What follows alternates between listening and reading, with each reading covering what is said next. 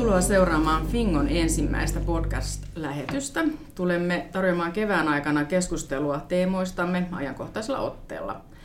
Äänessä ovat Fingon asiantuntijoiden lisäksi edustajia meidän 300 jäsenjärjestöstä. Ensimmäisenä keskustellaan ilmastonmuutoksesta. Meillä on täällä Fingon ilmastoasiantuntija Hanna Aho. Moikka. Plan International Suomesta vaikuttamistyön asiantuntija Elisa Hara. Hei. Ja Suomen luonnonsuojeluliitosta suojeluasiantuntija Otto Bruun. Moi kaikille kuulijoille. Ja minä olen Sanna Raa. Ilmasto on nyt noussut todella isoksi puheenaiheeksi. Meillä oli syksyllä IPCC-raportti, oli Puolan Katowicen iso ilmastokokous ja nyt tuli taas uusi kyselytutkimus, jonka mukaan suomalaiset pitää ilmastoa ja ympäristöä kolmanneksi tärkeimpänä vaaliteemana. Miten te näette, että ollaan päädytty tähän tilanteeseen, että ilmasto on noussut niin tärkeäksi puheenaiheeksi? Miten te näette tämän oman työnne kautta? No mä ainakin näen, että siinä on useampi asia. Yksi on se, että, että kyllähän tämä ilmastohuoli on ollut niin pitkäaikainen juttu, että ei se nyt ole, no meidän näkökulmasta tietenkään ei ole mikään uusi juttu, että se on ehkä voinut yllättääkin, että, että miten ihmiset on reagoinut aika voimakkaasti, mutta että, että se on tavallaan ollut siellä jo pitkään ja nyt oli sellainen hetki, milloin se on päässyt purkautumaan. Ja sitten myös media on ollut tosi aktiivinen, että ne on ottanut tavallaan niiden roolin vastuunkantajana, että ne kertoo niistä asioista, siitä niin kuin suurimmasta asiasta, mikä uhkaa tällä hetkellä ihmiskuntaa nyt ihan tosissaan Suomessa. Se on ainutlaatuista ja hienoa. No joo, kyllä jotain kertoo esimerkiksi se, että Plan International on tosiaan lasten oikeusjärjestö, että mekin ollaan otettu nyt tämä meidän agendalle, koska on yhä enemmän herätty siihen, että mitkä nämä ilmastonmuutoksen vaikutukset on niin kuin ihmisoikeuksiin ylipäätänsä ja sitten myös lasten ja tyttöjen oikeuksiin. Ja meidän työssä tehdään kehitysyhteistyötä muun muassa, niin se, miten ää, vaikuttaa niin kuin lasten oikeuksiin, ja he on kärsii näistä vaikutuksista jo nyt, että tälle pitää, tässä asiassa pitää toimia heti. Niin ehkä jos tätä täydentää, niin, niin tavallaan musta tämä on aika pitkän perään antamattoman työn tulosta. Ja tämä nyt koskee kansalaisjärjestöjä ja kansalaisia sitoutuneita ihmisiä, vaikka toimittajia ja, ja muita. Ja ehkä nyt sitten tutkijat ennen kaikkea, jotka huolestuttavien tutkimustulosten keskellä on ikään kuin jatkanut sen viestin pommittamista, että tämä on ongelma, joka ei mene pois sillä, että, että tota, kerrotaan kerran ja, ja toivotaan, että jotain tapahtuisi, vaan että monet tutkijat on sitten päättäneet, että heidän tutkimustuloksensa uhkaa ikään kuin niin monia ihmisille tai luonnon ekosysteemien toiminnan kannalta keskeisiä asioita, että, että on niin kuin pakko vääntää volyymiä suuremmaksi, tehdä enemmän ja, ja puskea tätä esille. Ja sen takia nyt esimerkiksi Suomessa on, on niin kuin viimeisen vuoden kahden aikana niin tavallaan ilmastonmuutos kysymyksenä, joka uhkaa kaikkia tärkeitä asioita, niin niitä todella breikannut. Mm. Eli kansalaisjärjestöjen ja tutkijoiden ääni on vihdoin lyönyt läpi mediassa, voidaanko sanoa niin? Joo, kyllä. Ja sitten täytyy muistaa, että kyllähän meillä oli, meillä oli iso ilmastomarssi, uh, meillä on ollut koululaislakkoja, siis silleen, että se niinku kansalaisaktiivisuus nyt näkee, näkyy Turulla ja toreilla mediassa, uh, mielipidekirjoitus, mielipidekirjoituspalstoilla, joka puolella. Niin ja kyllä tietysti tämän eron näkee maissa, missä ei ole elävää kansalaisjärjestökenttää, että ei se ilmasto ole siellä elävä puheenaihe. Se näkyy se, että kun paine puuttuu päättäjiä kohtaan, niin, niin myöskin tapahtuu hyvin vähän. Ja että tässä suhteessa niin, niin kyllä kansalaisjärjestöjen ja kansalaistoimijoiden laajemminkin niin, niin rooli on, on tärkeä liikkeiden. Niin kuin nyt nämä koulutuslakot ei välttämättä järjestäydy järjestöiksi koskaan, mutta, mutta niiden rooli on, on niin kuin, se on sitä samaa, samaa liikettä. Kerrotaan vielä tässä vaiheessa, että mikä oli tämä hallitusten välisen ilmastonmuutospaneelin IPCC-viesti. Haluaisiko Hanna avata tämän pähkinänkuoressa? No ehkä sille yksinkertaistetusti voisi sanoa, että se viesti on sama kuin aiemminkin, että fossiilisista polttoaineista pitää päästä eroon tosi nopeasti ja meidän pitää pystyä suojelemaan meidän luontoa niin, että se pystyy sitomaan enemmän hiilidioksidia itseensä. Ja, ja sitten se kiireen tuntu, Et nyt on oikeasti vaan noin 10 vuotta aikaa saada päästöt pienenemään tosi, tosi vauhdilla ja, ja, ja ettei ole aikaa hukata. Ehkä siinä on se toivon pilkahdus, että mm. se on vielä mahdollista, mutta tosiaan se kiire mm. siinä.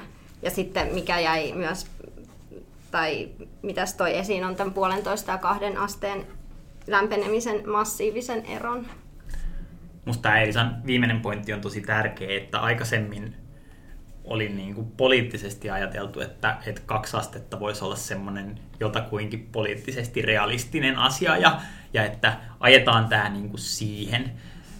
Ja sitten joidenkin pienten saarivaltioiden ja, ja feministiryhmien ja ympäristöjärjestöjen ja niin kuin suurten liikkeiden vaatimuksesta, niin sanottiin, että tämä kaksi astetta, että tähän liittyy niin kuin tosi isoja riskejä, että on pakko selvittää ja purkaa auki, että mitä tämä tarkoittaa ja mikä näiden ero on.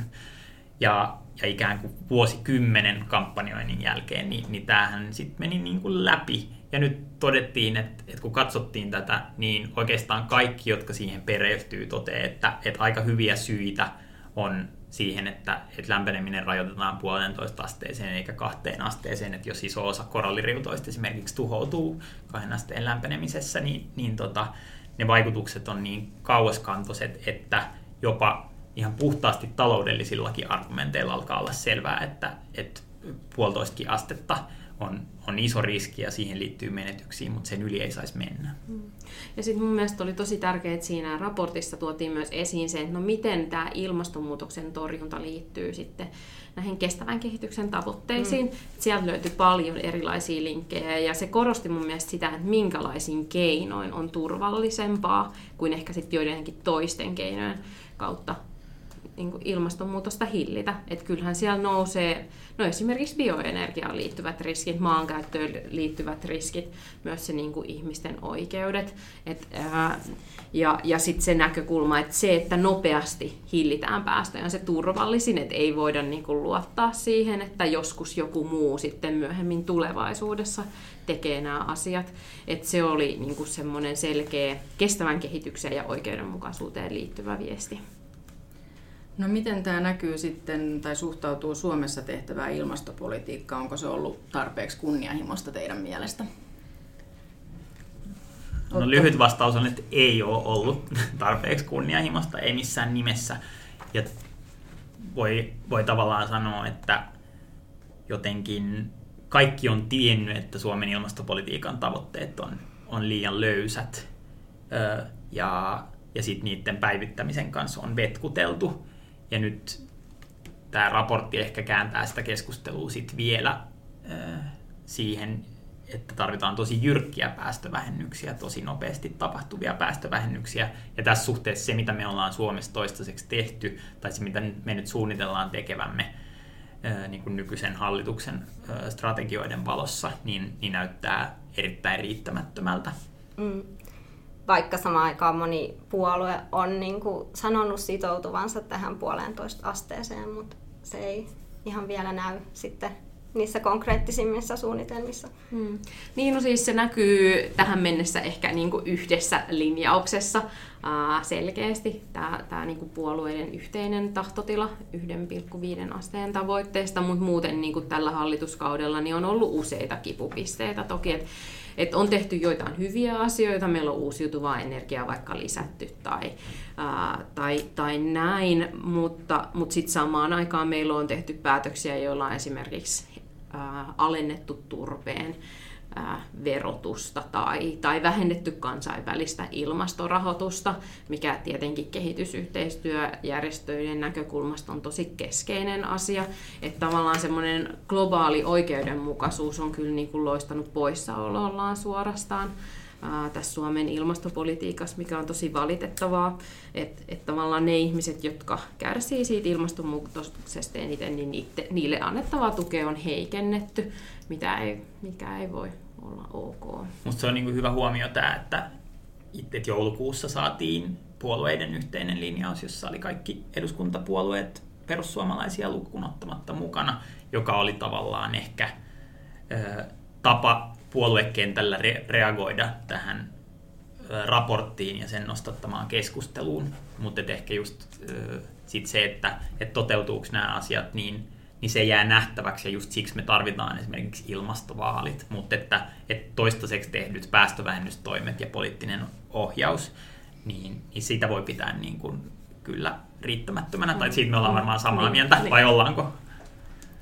Kyllä, joo. Joo, ollaan samaa mieltä. En mä ehkä haluaisin nostaa tähän vielä, niin kuin, että esimerkiksi Suomihan nyt kyllä näyttää esimerkkiä kieltämällä kivihiilen energiakäytön. Nämä on hienoja asioita ja, ja hyvä, että näin tapahtuu, mutta että sitten samaan aikaan se näyttäytyy tosi raadollisena ne asiat, mitkä on päätetty, että ei tehdä. Et kyllä se niin kuin kaikki tarvittava tieto itse asiassa kunnianhimoiselle ilmastopolitiikalla on ollut niin kuin jo niin kuin tällä hallituskaudella käytettävissä.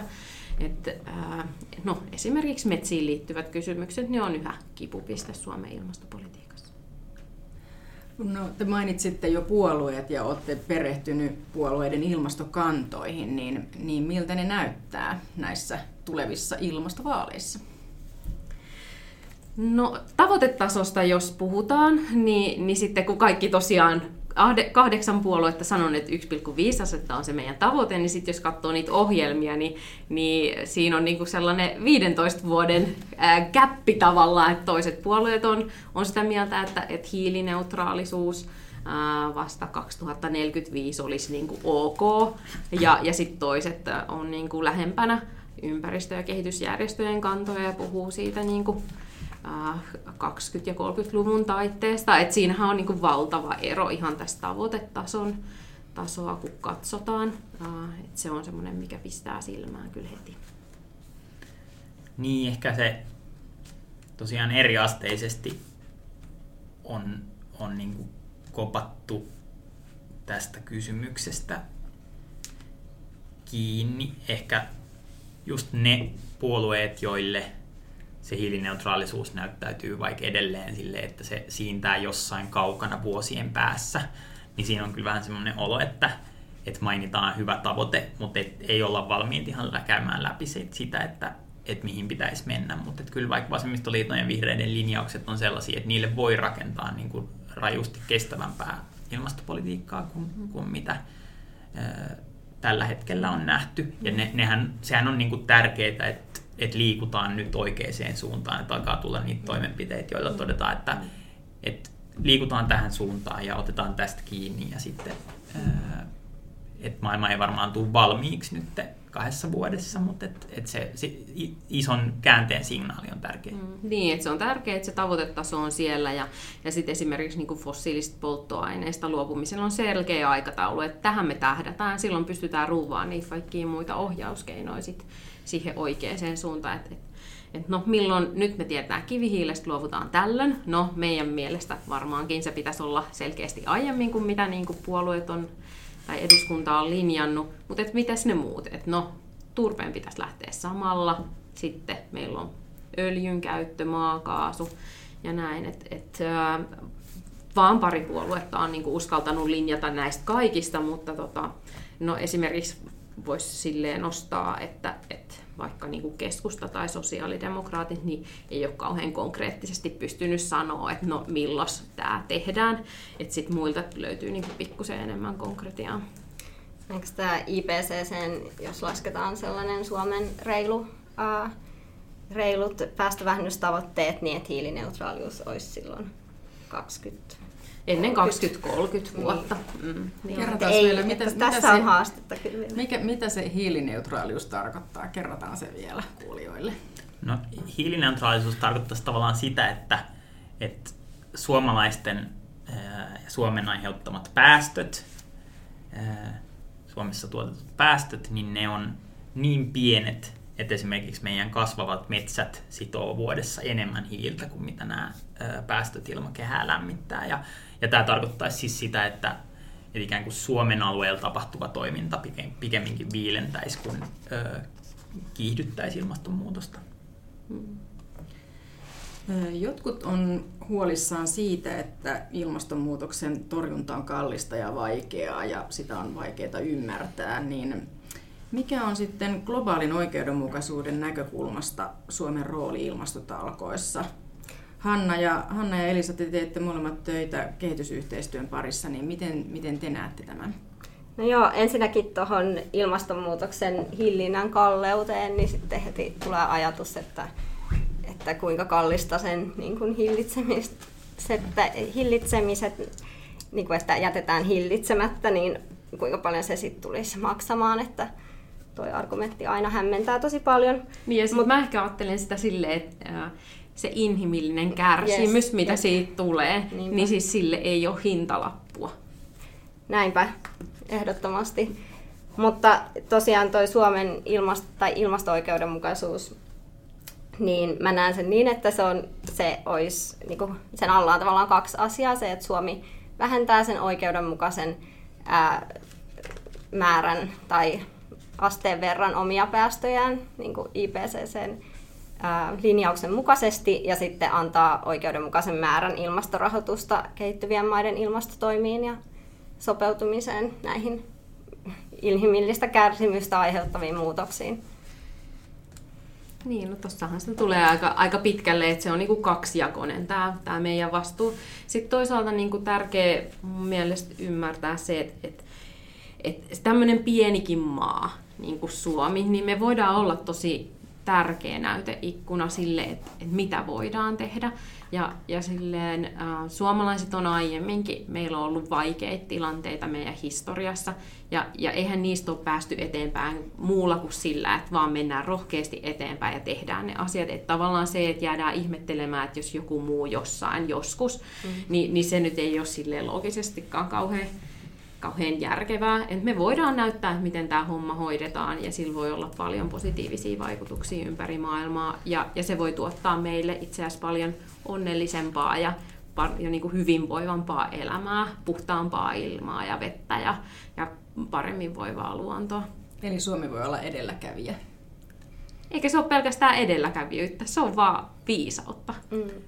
Niin ehkä tavallaan että jos tätä kansainvälistä keskustelua vähän varjostaa Yhdysvaltain tai Italian tai Brasilian johtajien niin puolittainen irtautuminen ilmastotoimista tai niiden aktiivinen vastustaminen, niin sitten monet kysyy, että onko ikään kuin poliittisesti mahdollista, saadaanko me kansalaiset semmoisen käänteen taakse, joka, joka tarvitaan, vai, vai kaatuuko tämä esimerkiksi sitten tämmöisten oikeistopopulistien vastustukseen. Ja mun mielestä Pohjoismaissa ja Suomessa nyt erityisesti, niin eriarvoisuus ei ole kauhean suurta ja, ja oikeudenmukaisuus on, on hyvin laajasti kannatettu. Ja tässä suhteessa on niin kuin näytön paikka, että tämmöinen laaja hyvinvoiva yhteiskunta voidaan yhdistää ja tehdä ilmasto kestäväksi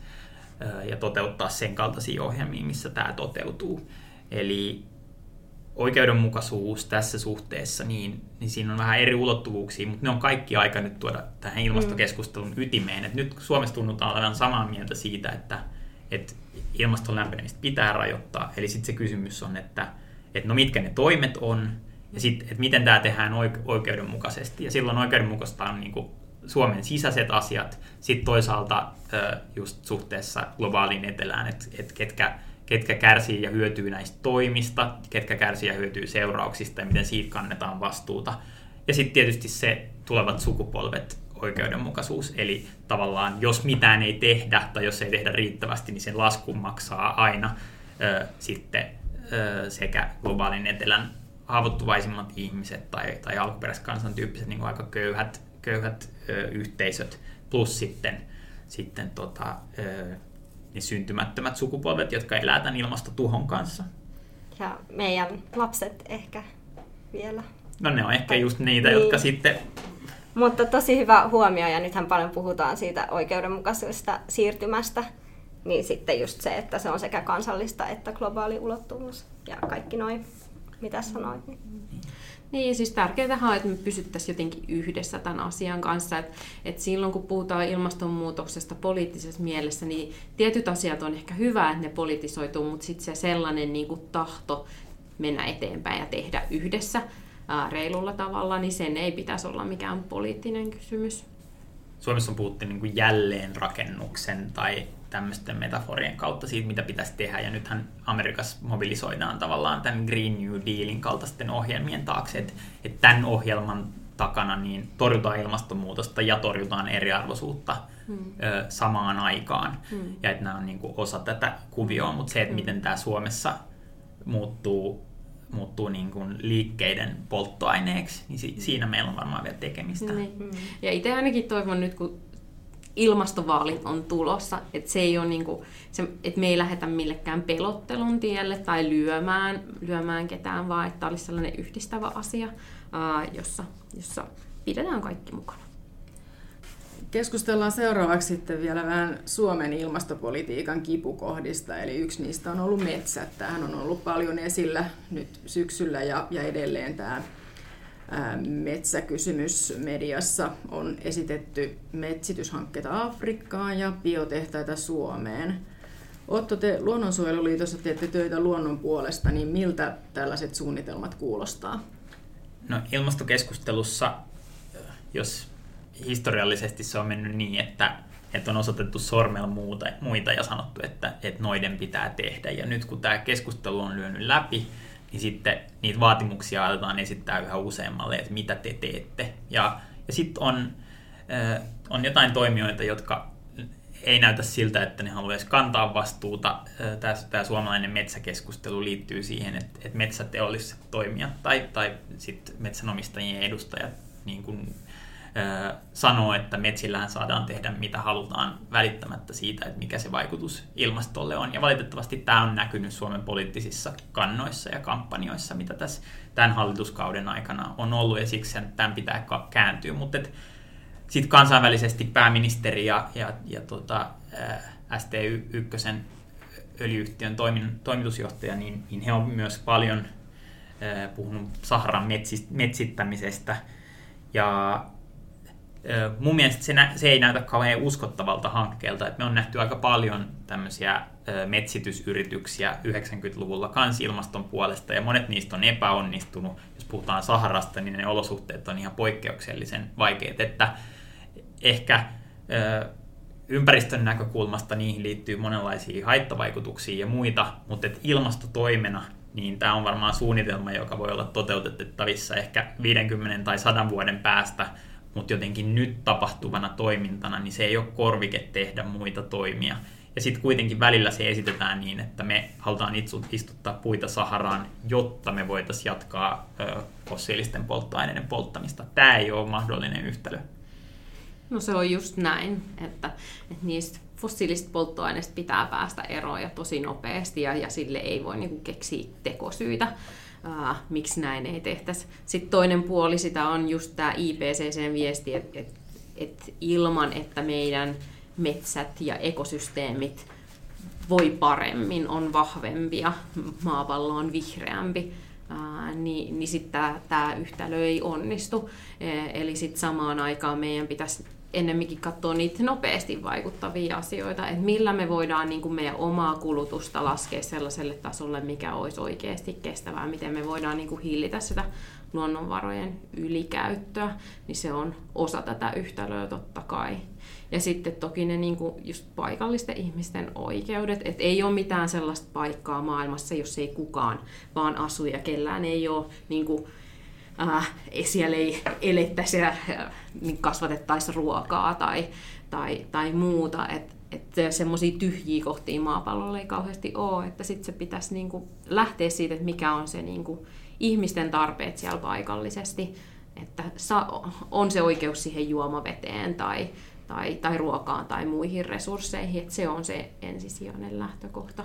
Kyllä aika tarkkaan pitäisi käydä läpi ne kokemukset, mitä vaikka palmuöljyn tuotannon laajentamisesta ja sen käyttämisestä polttoaineena niin on, on opittu tässä viimeisen 10-15 vuoden aikana. Et voi sanoa, että vaikutukset luonnolle, vaikutukset ilmastolle ja vaikutus paikallisväestöille on ollut aika vaikea ja raskas.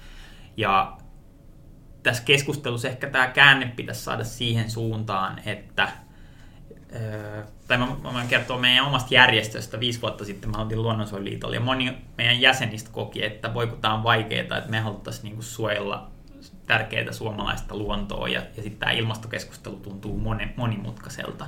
Ja nyt yhä useampi jäsen on, on niin kuin havainnut, että tämä suomalaisen luonnon säilyminen ja sitten ilmastokysymys, ne on niin kytköksissä toisiinsa, kun lämpeneminen Suomessa on niin nopeata, että jos ei tälle ilmastolle tehdä mitään, niin voi olla, että ne muut suojeluvoitot sitten tuhoutuu tai, tai ne vaikeutuu. Ja silloin se positiivinen asia tai hyvä asia on se, että, että nämä luonnon ekosysteemit voi auttaa, ne on positiivinen ilmastoratkaisu. Eli luonnonsuojelu on ilmastonsuojelua. Jos metsät voi paremmin, jos metsiä ennallistetaan, niin meillä on toimivia ekosysteemejä, jotka sitoo myös tosi paljon enemmän hiiltä kuin tänään, ja se hiili on pois niin kuin ilmasto, ilmakehästä tätä planeettaa lämmittämästä. Me ollaan keskusteltu tosi isoista koko maapalloa liikuttavista asioista, niin mitä sitten tavallinen pieni ihminen voi tehdä? Miten vaikka teidän edustamien järjestöjen kautta voi tulla mukaan toimintaan? No nyt esimerkiksi äh, ympäristö- ja kehitysjärjestöt on lyönyt voimansa yhteen ja meillä on alkamassa ilmastovaalikampanja tässä tämän kuun aikana. Ää, ja, ja siihen voi tietenkin tulla mukaan, että se niinku tärkein teko jokaisella ihmisellä on itse asiassa niinku kansalaisena äänestäjänä vaikuttamassa tähän yhteiskuntaan, ne yhteiskunnalliset teot, mitä sä voit tehdä. Sä voit tulla mukaan siihen kampanjaan yksittäisenä ihmisenä tai, tai järjestönä tukemaan sitä. Ja tietenkin niin kuin, nyt vaan pitää puhua tästä asiasta ja, ja kadut ja, ja torit täyteen. Niinpä, että just se niin kuin kansalaisvaikuttaminen, että ehdottomasti äänestää ilmastovaaleissa, mutta sen ulkopuolella voi tehdä niin paljon enemmän, niin kuin nämä meidän nuoret ilmastolakkoilevatkin on osoittanut, että pitää tästä tätä teemaa, ää, teemaa esillä ja puhua siitä joka suuntaan. Joo, ja ehkä just tämä tämä tota, suunta on sellainen, että, että nyt on myös tosi hyvä hetki osallistua sen puolesta, että minkälaista ilmastokestävää yhteiskuntaa haluaa olla rakentamassa. Eli tavallaan samaan aikaan, kun me torjutaan sitä uhkaa, niin nyt on niin kuin avoin tilanne ja suomalainen politiikka on muuttamassa suuntaa aika paljon. Ja se, se, että minkälaista ilmastopolitiikkaa silloin tehdään, niin se ratkaisee ikään kuin oman elämän tulevaisuuden ja, ja näiden ympärillä olevien ihmisten tulevaisuutta aika paljon. Ja tämä on poliittisesti aika kiinnostava hetki, että kansalainen voi osallistua todella monella tavalla järjestöjen kautta, liikkeiden kautta. Näitä liikkeitä on paljon, jotka tästä ilmastokysymyksestä ottaa koppia. Ja ne kertoo myös siitä, että mitä yhteiskuntaa halutaan rakentaa. Hmm. Niin ja sitten on just tärkeää se, että, tämä ei ole niin kuin vaan vaikka ympäristö- tai kehitysjärjestöjen asia, että niin kuin eri saroilla yhteiskunnassa niin kaikkien hmm. tarvii tästä ottaa koppia ja tulla mukaan sillä omalla panoksellaan ja se on tärkeää. Nythän on näkynytkin jonkin verran, että vaikka urheiluseurat tai urheilijat, niin se on hmm. varsinkin, ja jos on niin kuin paljon vaikutusvaltaa ihan sama millä ää, elämän osa-alueella toimii, niin puhuu tästä.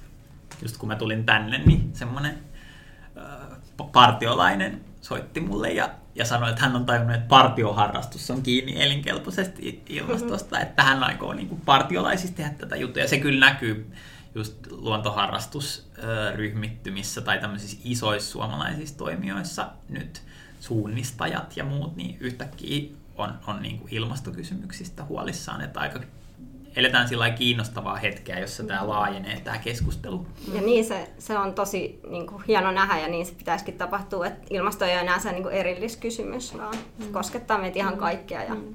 siksi kaikkien pitää mm. ottaa siihen kantaa.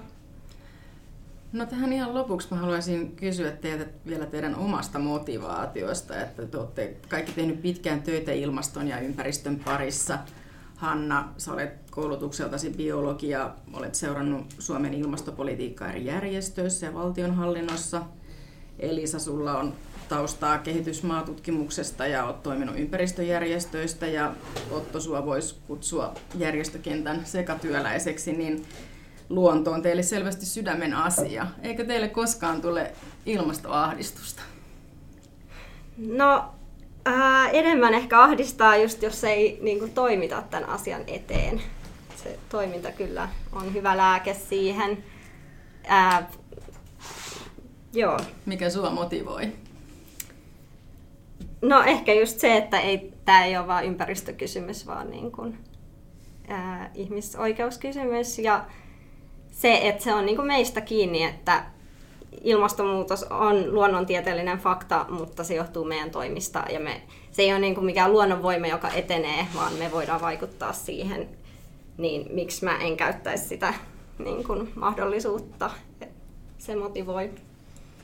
No kyllä mä ainakin koen ilmastoahdistusta aina, varmaan päivittäin, mutta että sit mä oon niin onnellisessa tilanteessa, että, että mä koen, että mä voin tehdä sille asialle jotain. Mun ympärillä on paljon ihmisiä, jotka tekee asialle jotain, ja, ja siinä niin kuin ilmastotoiminnassa, niin kuin sä sanoitkin Elisa, niin siinä on just sitä voimaa, että et jos äh, kuitenkin voi kokea sellaista, että tämän asian voi ottaa haltuun ja, ja tehdä sille.